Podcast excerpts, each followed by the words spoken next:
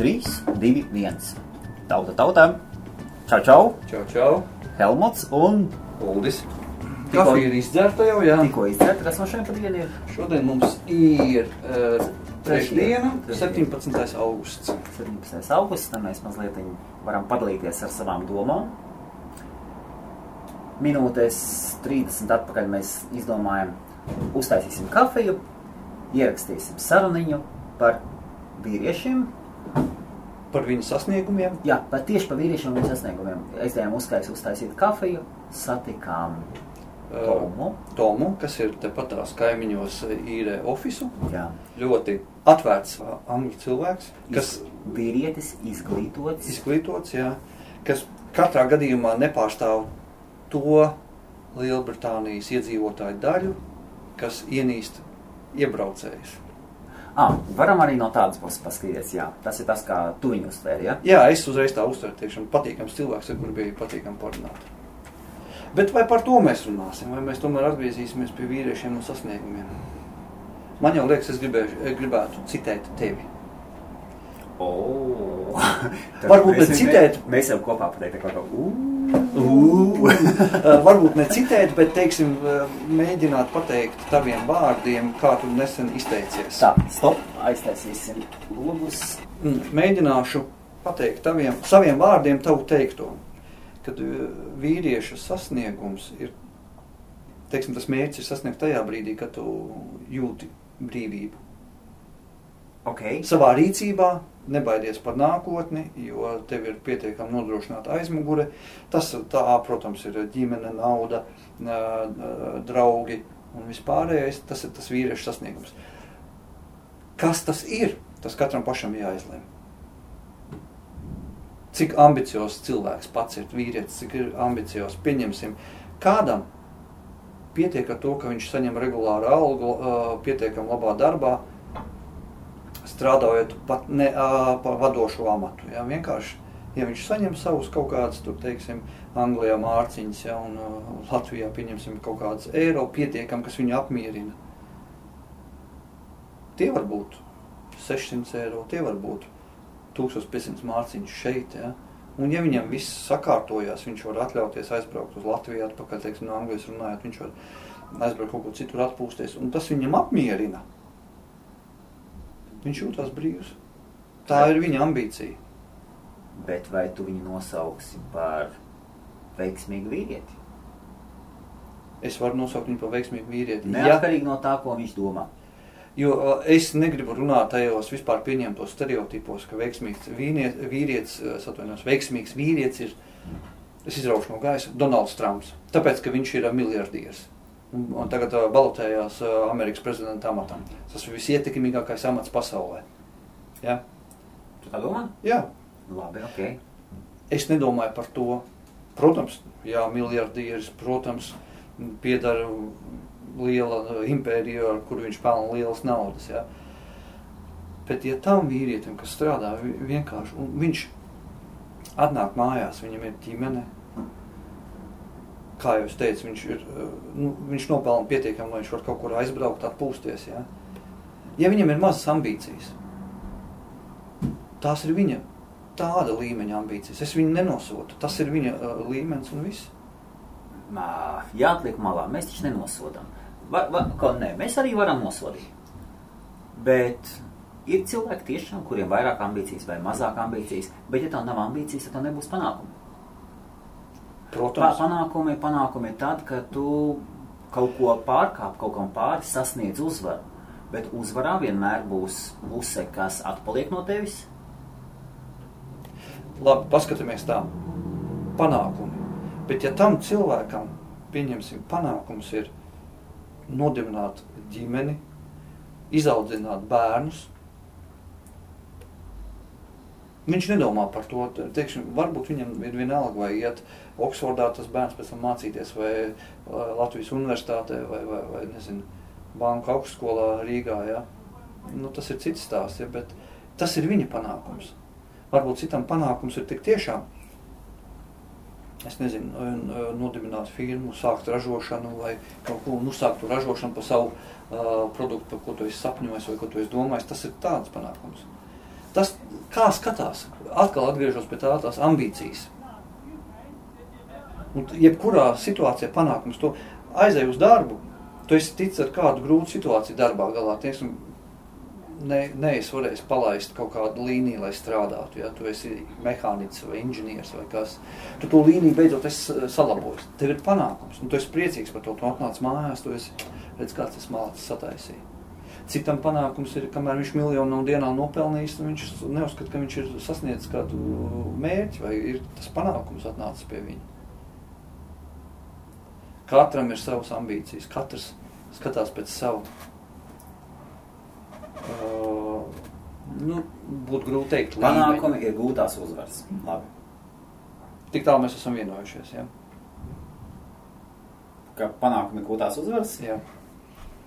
Jā, mēs sākām runāties, un es neatceros, kāpēc mēs gribējām parunāties par, par panākumiem un vīriešiem. Tiešām es neatceros, kāpēc, bet mēs to tēmu bijām aizķēruši. Un, un, un, Kādā sakarā? Sakarā tādā, ka eh, par tieši, burtiski par tieši tām pašām ambīcijām. Kas ir tas mērķis, kas cilvēkam jāsasniedz? Ko tu gribi sasniegt dzīvē? Kāpēc tu gribi sasniegt? Tas gala mērķis, kas ir? Niko man gribās tagad vienu lietu pateikt nedzeriet, nepīpējiet, un viss būs labi. nav tā, gluži nav. nav. Protams, bet tam, kas pīpē un dzer, atkal atkarībā no situācijas. Protams, uh, man, ne, man, tā, man tā doma ienāca prātā vienkārši. Apstājieties, apstājieties. Un, tā ir vēl tā laika izšķiešana, tu ne, no tā neko neiegūsti. Protams, man var būt daudz pretinieku, tagad pateikt, jā, bet ja mēs satiekamies kādās kompānijās un tur jāiepazīstās ar kādu potenciālo sadarbības partneri, ja tur, protams, glāzi šampāniešu vai viskiju glāzi pacelt ir ļoti, protams. Bet uh, mēs zinām, cik daudz cilvēku ļaunprātīgi izmanto šo iespēju. Es teikšu tā, gudri, varbūt, varbūt nē, kad nu, pārmēram. Man uh, viens draugs, uh, kas arī lieto alkoholu ļoti bieži, viņš saka, bet kā tad es atpūtīšos? Es neesmu iedzērs, nav jau prieka. Bet patiesībā, ja tā padomā, tie, kas regulāri iedzer, lai at, at, es saprotu, ka ir no stresa jāatiet, ja, bet var daudz dažādākos veidos atiet no, no stresa, ne jau ar dzeršanu. Ne, tas nepalīdz. Tu vienkārši vienu problēmu vairāk nākamā rītā iegūsti. Galvas sāpes. Un pārdzīvot to par, pārdzīvot par izdarīto. Jā, tā, tā tajā vietā mēs visi esam bijuši. Jā. Es tā padomāju, zini ko, nav man ko teikt par vīriešiem un panākumiem.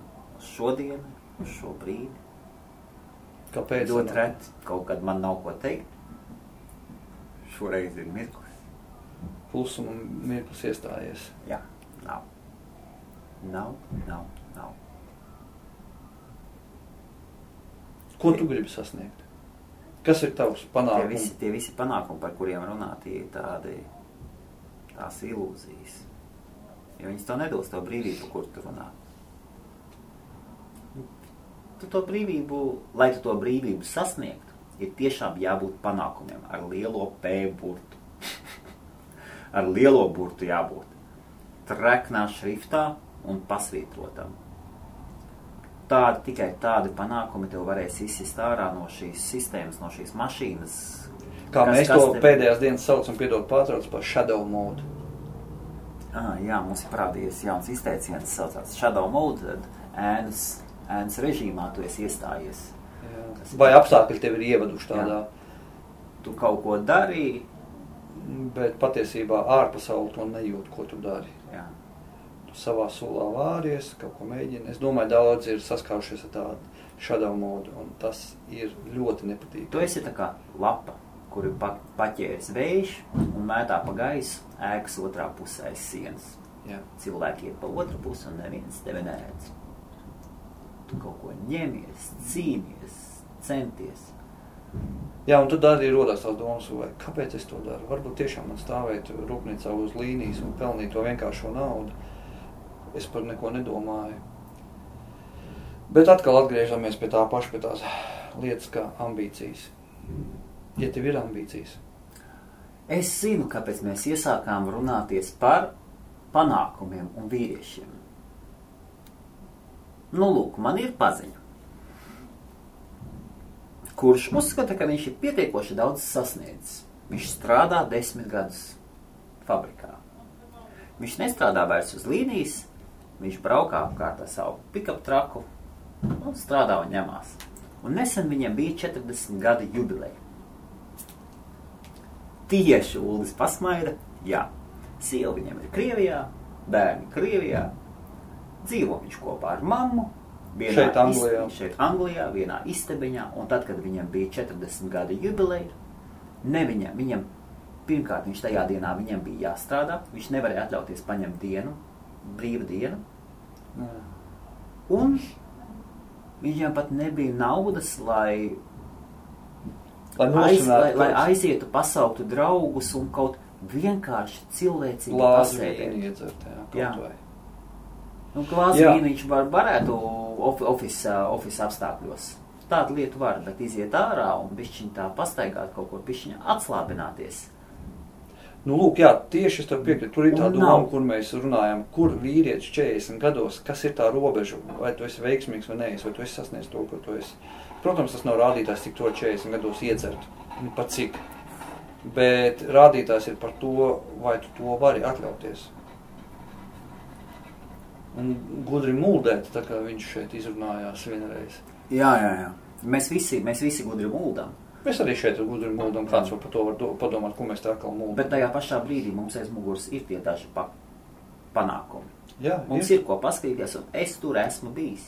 Es tur esmu Nevien, bijis. nevienmēr mēs stāvam kalnu augšā, biežajam kalnu lejā, bet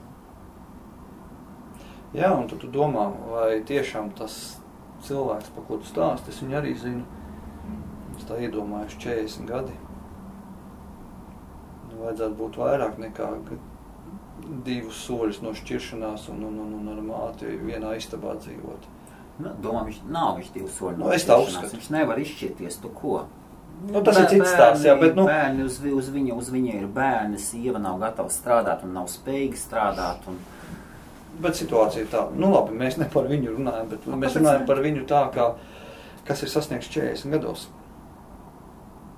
Protams, ne visi var būt uh, miljonāri, miljardieri. Ja? Katram ir savu dabā, katram ir sava vieta jāiz, jāizpilda. un tajā pašā brīdī mēs katrs dzīvojam savā ilūzijas pasaulē. Jā. Katram ir sava ilūzijas pasaule. Mēs katrs izveidojam savu pasauli.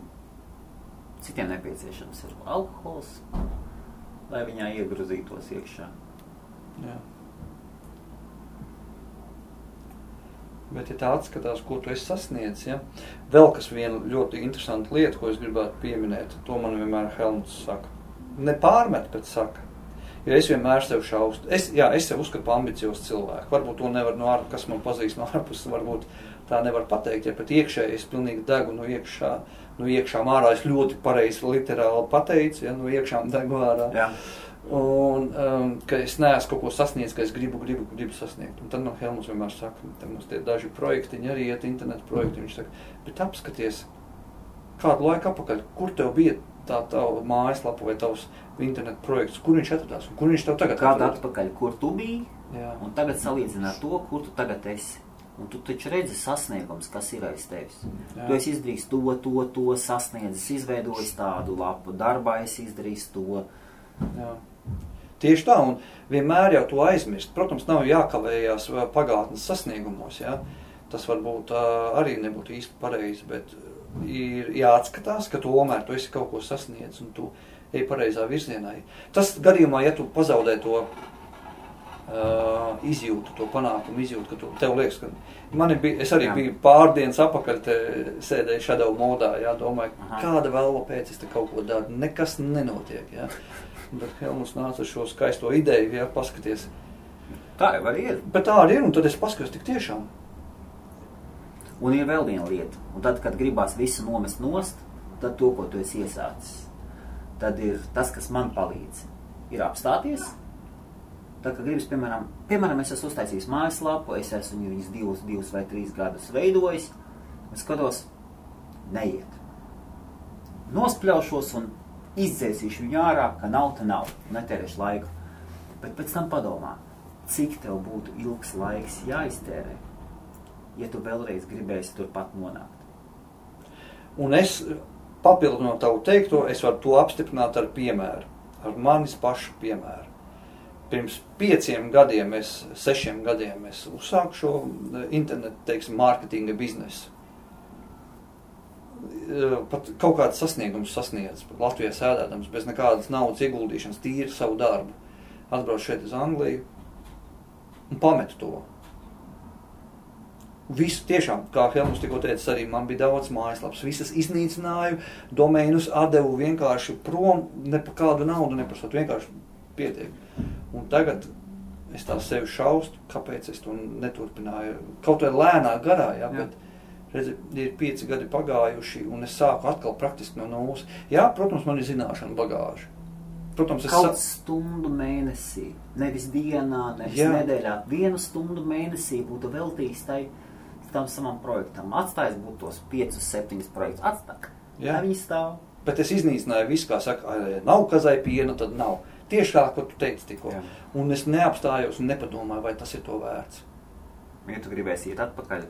Jā, arī viena no galvenām dzīves gudrībām, ko es esmu iemācījies, nevajag dedzināt tiltus aiz sevis. Jo einu sazina, kā tā dzīve, kādu jogu ar tevi izspēlēs. Tieši tā. Un es to tagad pārbaudīju tieši uz savu uh, darba jomu, pārbaudīju, kad tā tas arī ir. Un tad es sāku visu no jauna, un atkal paiet kāds laiciņš, un es redzu, ka nekas nenotiek. Es zinu, ka es biju tur vienu brīdi, ja, un ka man labi gāja. Un, un tagad atkal viss sāc no jauna. Un, Ir grūti, ja, bet nu, es ceru, ka, ja kāds klausās, tad arī saprot. Vienmēr pirms pieņemē, es zinu, cilvēki daudz, daudz cilvēki ir straujas dabas. Ja un uzreiz pieņem lēmumu kaut kā, teiksim, uz karstu galvu, ja, vai kā, bet tā nedrīkst darīt. Ievilkt telpu, noskaidīt līdz desmit. Un tad dot pa galvu. Un tad dot pa galvu. Ja tu esi joprojām izdomājis, ka tas tā ir vajadzīgs, tad tas tā ir vajadzīgs. Ja, bet... Jā, un citreiz dzīvē, arī no, še, no rīta mēs runājām, Mēs šodien atnācām un Uldis, man teiks, pirmo reizi redzēja, ko nozīmē, ka Helmuts ir Helmuta shadow mode, bet mans shadow mode ir savādāks. Jā, atšķirās no manis. Man viņš ir tāds kluss, depresīvs, var, var dusmas, un ar tādām zīmīgām piezīmēm vienmēr, indīgām. Indīgas piezīmes un, var, var tāda dusma liekam iznākt ārā. Un uz ievilku elpu un dabūja office ēkas administrators, priekšnieks Labi, ka ievilka elpu. Es tagad eh, baidos stādīties priekšā. Kas būtu, ja tu nebūtu elpu ievilcis? Ja tu nebūtu stāvējis blakus, būtu daudz trakāk. Redzi, tad tomēr es tas esmu tas zibeņu novedējis. Ja. Tas šajā gadījumā palīdzēja. Lai paskaidrotu situāciju, iedomājieties biroja ēku. Pilsētas centrā. Jā, pilsētas centrā, trīs stāv, četri stāv ēka, kaut kas tam līdzīgs. Nē, es skaitījis. Jā, jā, jā. trīs. Četri stāv. Jā, jā četri stāv biznesa biroja ēka ir galvenā ieeja, un lai jūs pieietu pie galvenās ieejas, jums ir jāaiziet cauri smēķētavai, kur stāv smēķētāji. Un man tas grauza, grauza, es viņiem kad vienreiz, divreiz pateicu, uzmanīgi, pieklājīgi, ka... Un lai vēl klausītāji vēl vairāk iedo, stādās priekšā to situāciju, teikšu latviešu, benčiki pilns apkārt pa zemi mētājs. Ne, ne tā, ka divi, trīs, bet tur paklājs no benčikiem ir. No izsmēķiem. Jā, nu, tas, tas bija bijis pārspīlēts. Pārspīlēt, bet, bet lai to stādītos priekšā to situāciju. Un tad es arī šodien gāju uz darbu un slikts kāds garstāvoklis. Nekas jau slikts nav noticis, vienkārši tāds garstāvoklis. Un, un es iedomājos, atkal mājās iet cauri tiem smēķētājiem. Un tāds negatīvisms parādījās. Un nabaks administrators šodien sēdēja tur, kur viņiem ir jāsēž, ko viņš nevienmēr dara. Un dabu iekšās. Un dabu iekšās, jā. Un labi patiesībā, ka mums ir šie, šīs garstāvokļa, garstāvokļa lēcieni. Jo stundu vēlāk bez šaubām, mēs, mēs stundas laikā mēs daudz viņu runājām, bet stundu vēlāk ar ko beidzās, viņš ienāca birojā pie mums un pateica, problēma tiks atrisināta. Nākamā nedēļa tiks atrisināta. Jā, nākamā nedēļa viss viņi tiks atrisināta un smēķētā tiek pār, pārvietot citur. Citreiz vien, vien ir jābūt tev šajā režīmā, Un arī jāiedod iekšā tā, runājot caur pēdiņām, ja, ir, Jā. lai cilvēks aprunās. Un tas ir atkal atgriežoties pie mūsu sākotnējā temata. Ja, ne visi cilvēki saprot mierīgi, Jā. un ne visi cilvēki ieklausās mierīgos vārdos. Es pēc dabas esmu cilvēks, kas cenšas ieskaidrot. Ja es varu divas reizes skaidrot, trīs, piecas. Ja. Es neesmu tas, kas dod iekšā. Ja, bet Jā. kādreiz ir tā, ka, lai saprunātu cilvēku, nevienmēr labi vārdi palīdz. Nepavēlti ir ā, ar pāteikumu prieņiku. Ja, teiksim, ir tā, kā cilvēku var pies, nu, nepiespiest, bet likt darīt Jā. darbus, ko viņam vajadzētu darīt. Un arī par tā vīriešu ambīcijām un sasniegumiem. Ja. Varbūt kādam ir nepietiekami e, apkārtnē cilvēki, kas var tā iedot iekšā, nu, pozitīvā veidā. Ne jau, ne jau jā. Jā. Mē- Mēs jau arī, nu, es, es jau rupu neuzbruku viņam, es centos. Nu, bija daži tādi Nu, jā. diezgan agresīvi momenti, bet tomēr ar atvainošanos un, un, un Jā, tādām, bet sapurnāt vārdiem, jā. lai viņi sāk darīt kaut ko. un Jā. atgādināt viņam, kas viņš ir, ko viņš tur dara. Jā. Tas ir, tas ir, es nerunāju tikai par to situāciju, es vispār runāju. Jā, jā, jā, tieši Ar, tā. arī, ja strādā, vajag atgādināt cilvēkam, ko viņš tur dara. Piemēram, tavā darba vietā, es tagad tavā vietā pateikšu, tavā Jā. darba vietā tevi, tu esi supervisors un tu esi supervisors, skaties, ja?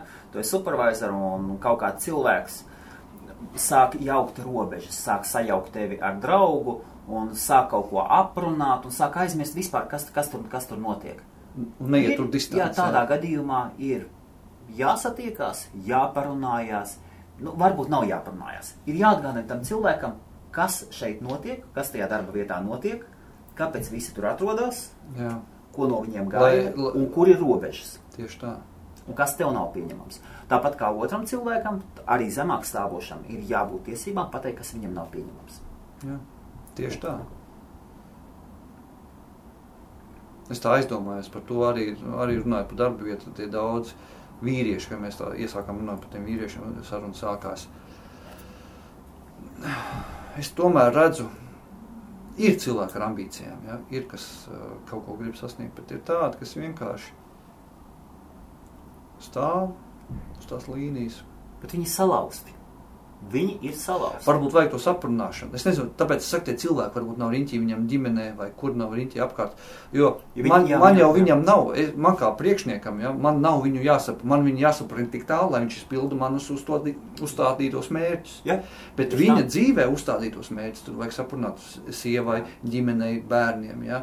Bet ja viņš atnāk tikai vienkārši atstāvēt, jo mūsu darbā nesēž, ja? atstāvēt, ja teiksim Jā. tā, nu tad es nesaprotu, ja. Starp citu, dārgās meitenes, paklausieties, lūdzu, ja es nekļūdos, bija saruna 59. Par mazliet, mazliet viņa bija novirzīta pret musulmaņiem, bet tas tā. Tas tā. Anita Jēgere ļoti, ļoti interesanti paskaidroja savu viedokli. Kā sieviete var palīdzēt vīrietim būt stipram un kur arī atrodas daudz, daudz problēmu saikne.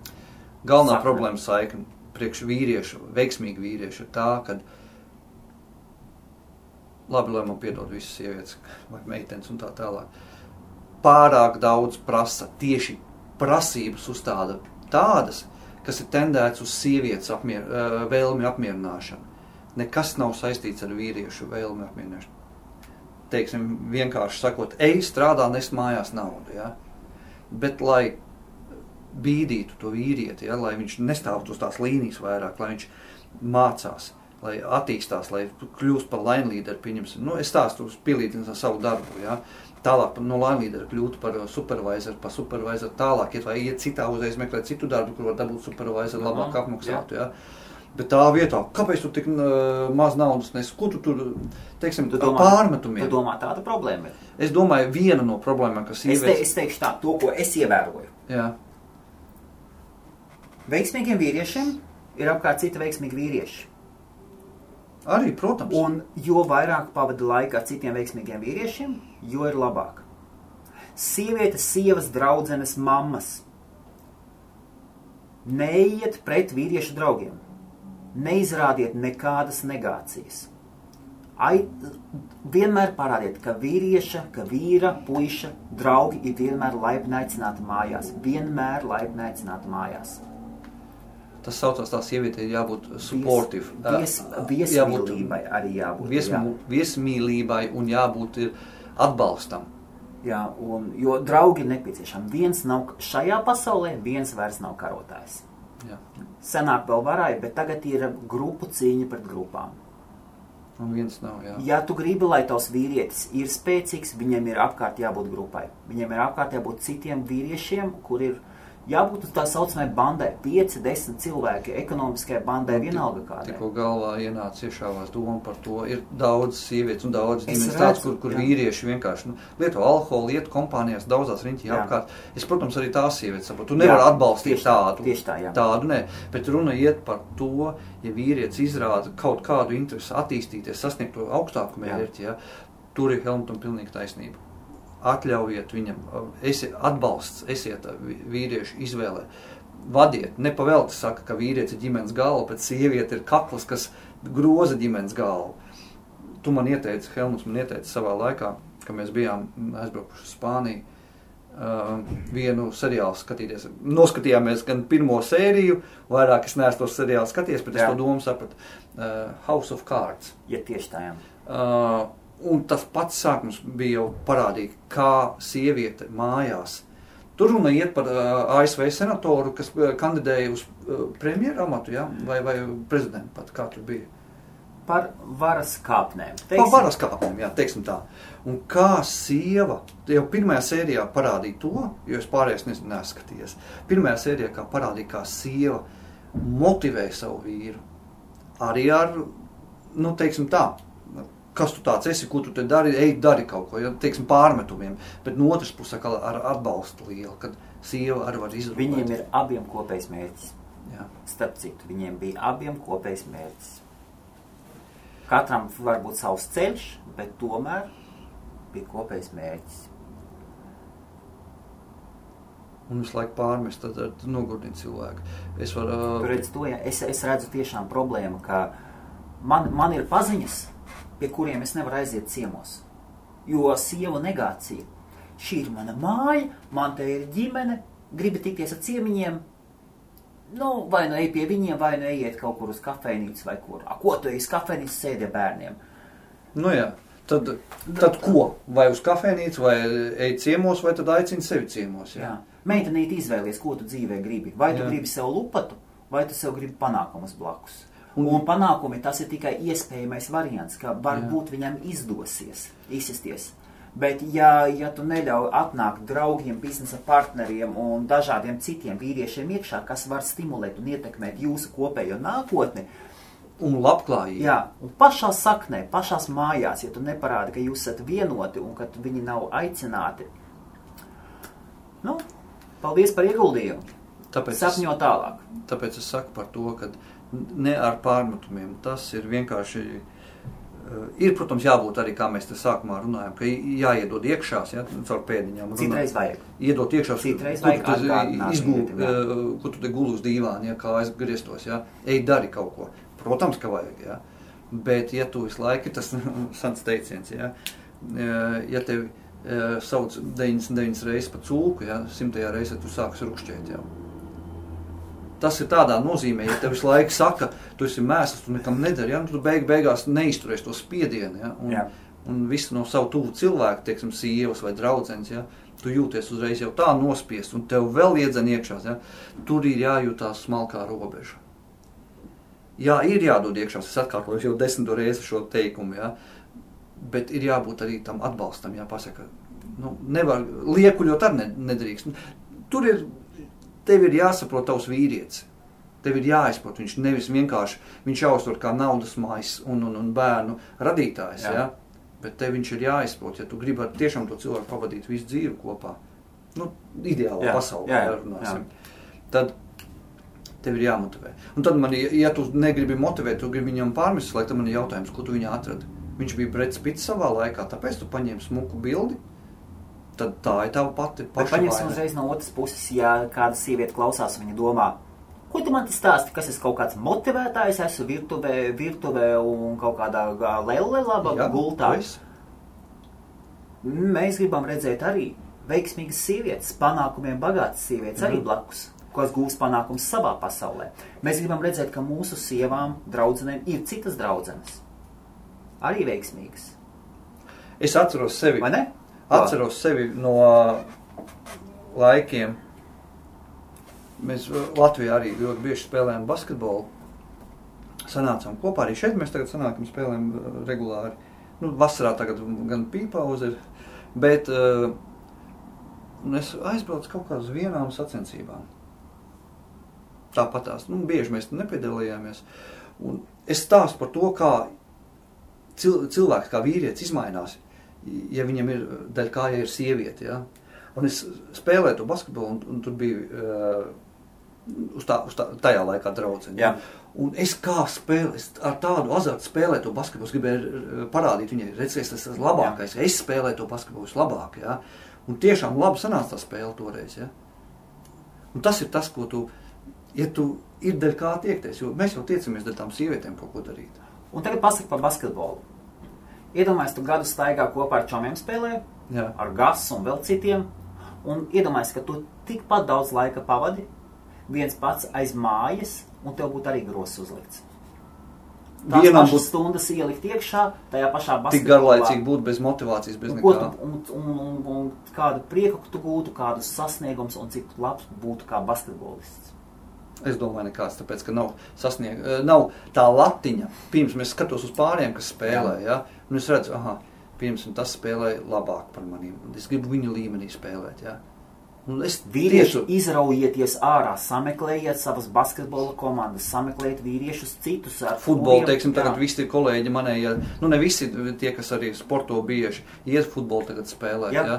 Nu, man futbols nepatīk pēc dabas, es tāpēc nespēlēju, jā, bet... Jā. Uh, Basketbolu, jā, labprāt, mēs atkal sākam jau runāt, darbā tikko runājām, ka atkal jāiet. Tā ir tā sanākšana kopā. Pirmkārt, tu nedzer, tu nepīpē, tu nodarbojies ar kaut ko fizisku, tad atletisku, tu uh, uzlabo, nu labi, veselību. Tā tas neuzlaboja, ja, jo cik es pirksts neesmu jau sadauzījis, gan arī salauzis, ja, pa šo pēdējo gadu. Bet tāpatās. Un tas ir mēs runājam, uh, pirms ieraksta, mēs runājam, kā tu man prasīji, kā es izlādējos. Ja? Teiksim, kāds, kāds izlādējas dzerot alkoholu, ja, kāds tur nezinu, ko vēl dara, ja, lieto narkotikas vai kas tas ir. Bet es aizēju uz basketbolu, es zinu, ka es tur esmu pilnīgi iekšā visiem simt procentiem. Spēlējot basketbolu, es neko, mana galva ir tukša. Neviena doma man nav, kā es tur iešu, ko es tur darīšu, kā darbā, kā internetu projektu. Pilnīgs tukšums. Es e, esmu spēlē, es skatos, es domāju par spēli, kur man aizskriet, lai es atbrīvotos no sēdzēja, lai man iedod bumbu. Es tādās detaļās stāstu, ja, bet Jā. tas ir tas, ko es. Man, es atnāku, es esmu noguris fiziski. Pirmkārt, patīkams nogurums, otram kārtam galva ir tukša, un tev svaigas domas nāk iekšā uzreiz. Man tas pats par putniņu fotografēšanu. Lūk, katram savs. Maza, maza putniņu fotografēšana, jo tu, tu atslēdzies uz visu. Arī bas, basketbols pilnīgi tas pats sports. Tu koncentrējies uz vienu lietu un aizmirsti par visu. Un tā tev at, tu tā atbrīvojies. Ja? Un tad tu atnāc mājās, pieņemsim, ja? atnāc mājās, tu esi uzlādējies pozitīvi. Tu ieej mājās, un ja tev ir tāda sieva vai draudzene, pasaka, kur tu vazājies, kur tu biji, tas tev jādara, tas tev jādara. Ja? Tev uzreiz te noteikti šitā. Aizies veikumu pēc piena. Jā, momentā. Jā. Ap, pajautāt, kā bija basketbols. Labi sanāca, pirkstu nesalauzi. Ja? Teiksim, manā gadījumā visi pirksti pēc kārtas salauzti. Ja? nu, ne jau salauzti, daudz izmežģīti un tā tālāk. Ja? Bet, Es vienkārši projicēju, kas varētu būt. Nezinu, par pēdējo daļu es nevaru tev piekrist, jo es nezinu. Bet es arī nesaku, ka nu, esmu pret par to, ka tu atnāci un, un sievietei uzreiz jāpaprasa, kā to gāja basketbolā. Es tam īpaši nepiekrītu. Bet, bet, ja, bet, ja, bet, ja tava sieva zina, ka tu nāc mājās un tu redzi, ka tev ir sagatavots ēdiens, vai tiem, kam alus garšo, piemēram, man nav alus, bet, ja, piemēram, kaut kāds alus nopirks, ka parāda, ka tieši priekš tevis kaut kas ir izdarīts. Jā, un vakariņas tu, esi, silts tu, esi gaidīts, viss, un tu, esi iero, tu ierodies savā cietoksnī. Cietu Jā. Mājai jābūt cietoksnim. Un tu, tu nedrīkst, vīrietis nedrīkst būt apdraudēts. Dārgās meitenītes, ja jūs puisis vīrs būs mājās apdraudēts, Viņš da, mājās daba, neuzturēsies. daba viņam ir ielikta, viņš atradīsies tur, kur viņš jutīsies omulīgi un droši. Jutīsies droši. Jā. Un dod Dievs, lai būtu tāda situācija, piemēram, tā kā man, ka tas var būt mans. Jā. Jo man ir oficiāls. Lielākajai daļai nav. Un tad viņi iet uz, Atradīsies- uz atrad- pubu un dzer. Atradīsies vai nu paps, vai nu draugi, vai cits mincītis. Jā. Mīļākā, pie kuras viņš Tieši aizies. tā. Un, ja jūs, meitenes, nesaprotat, kāpēc viņi iet un meklē apkārt, jā, ir, protams, daži vīrieši, kas vienkārši pēc dabas ir tādi, viņi skrien riņķi un viss. Bet ir tādi, kas tiešām nejūtās mājās droši, un tad viņi iet vienkārši meklēt to drošāko vietu. Un kāds atrod arī pie mīļākās drošākās Droši, vietas. miers, jā. Jā, kad tu tev tur apčubini sagaida ar Klusums, ar jā. klusums, sagaida ar vakariņām, jā. Toties, ko vīrieši saka? Ko daudz, daudz, daudz vīrieši saka, un tas ir gan Krievu filmās, gan viss kaut kur ir. Viņi saka, nu, nu kas tā mīļākā, kas tā mīļākā? Nu, viss forši, bet es taču zinu. Ja es savējo pametīšu un to mīļāko aprecēšu, Būs atkal man būs sieva, atkal būs mīļākā jāmeklē. Jā. Bet tā tāda ļauna nots. Tātad, kas, jā, tā ir ļauna nots, bet tātad, uh, Su- Sushi is life. Jā. Sushi Vēl viens life. jauns teiciens, kas jauns- mūsu dzīvē, Vēl viens jauns teiciens, jā, no Reddita mēs esam atklājuši abi divi Redditu. jā, ir tāds kolosāli. internet fórums, liels, liels, liels. Pastāstīsim arī citreiz par, par, Jā, par kad viņu. tuvāk uh, parunāsim par kaut kādu internetu mārketingu un kā, Jā. uh, citu, tās- ļoti labi doma, jā, jā. tās latviešu joks ir sushi is life nozīmē such is life. Such is life, jā. Spēlējās angļu valodu tur. Ar tādā līmenī spēlēs angļu, tā kā daudz saka, me no English. Jā. Ja? Tas, tur tāds līmenis ir iekšā. Tas ir speciāli uzspēlēts, bet tas ir interesants. Mēs tā atklājam to, tāpēc ir sushi life. Jā. Tā kā mīļās meitenes. Uh, protams, šeit mēs katrā gadījumā nesakām, ka jums simtprocentīgi viss ir uh, uz jūsu pleciem. Ja? Tā Jā. ir sinerģija starp, Tad, ok, starp savilksim. vīrieti un sievieti. Ja, kad, ja tu redzi vīrietī, ka viņš ir spējīgs izdarīt kaut ko, kaut kādu iemeslu pēc tu izvēlējies to vīrieti. Paklausies, mēs tik daudz esam šoreiz pateikuši. Sa, sa, savalkam īsumā. Nolūk, nolūksim finišu taisni, tāpēc, ka tiešām tik daudz ir pateicis, ja vīrieti, ja tu tagad šito dzirdi, Un vēl tas viss attiecas uz tevi. No iepriekšējās sarunas. Pirmkārt, vīrs un vārds, Jā, sveiciens Jurģim. Arī uz tevi attiecās tas, ka tu apsolīji dažas lietas izdarīt un neizdarīji.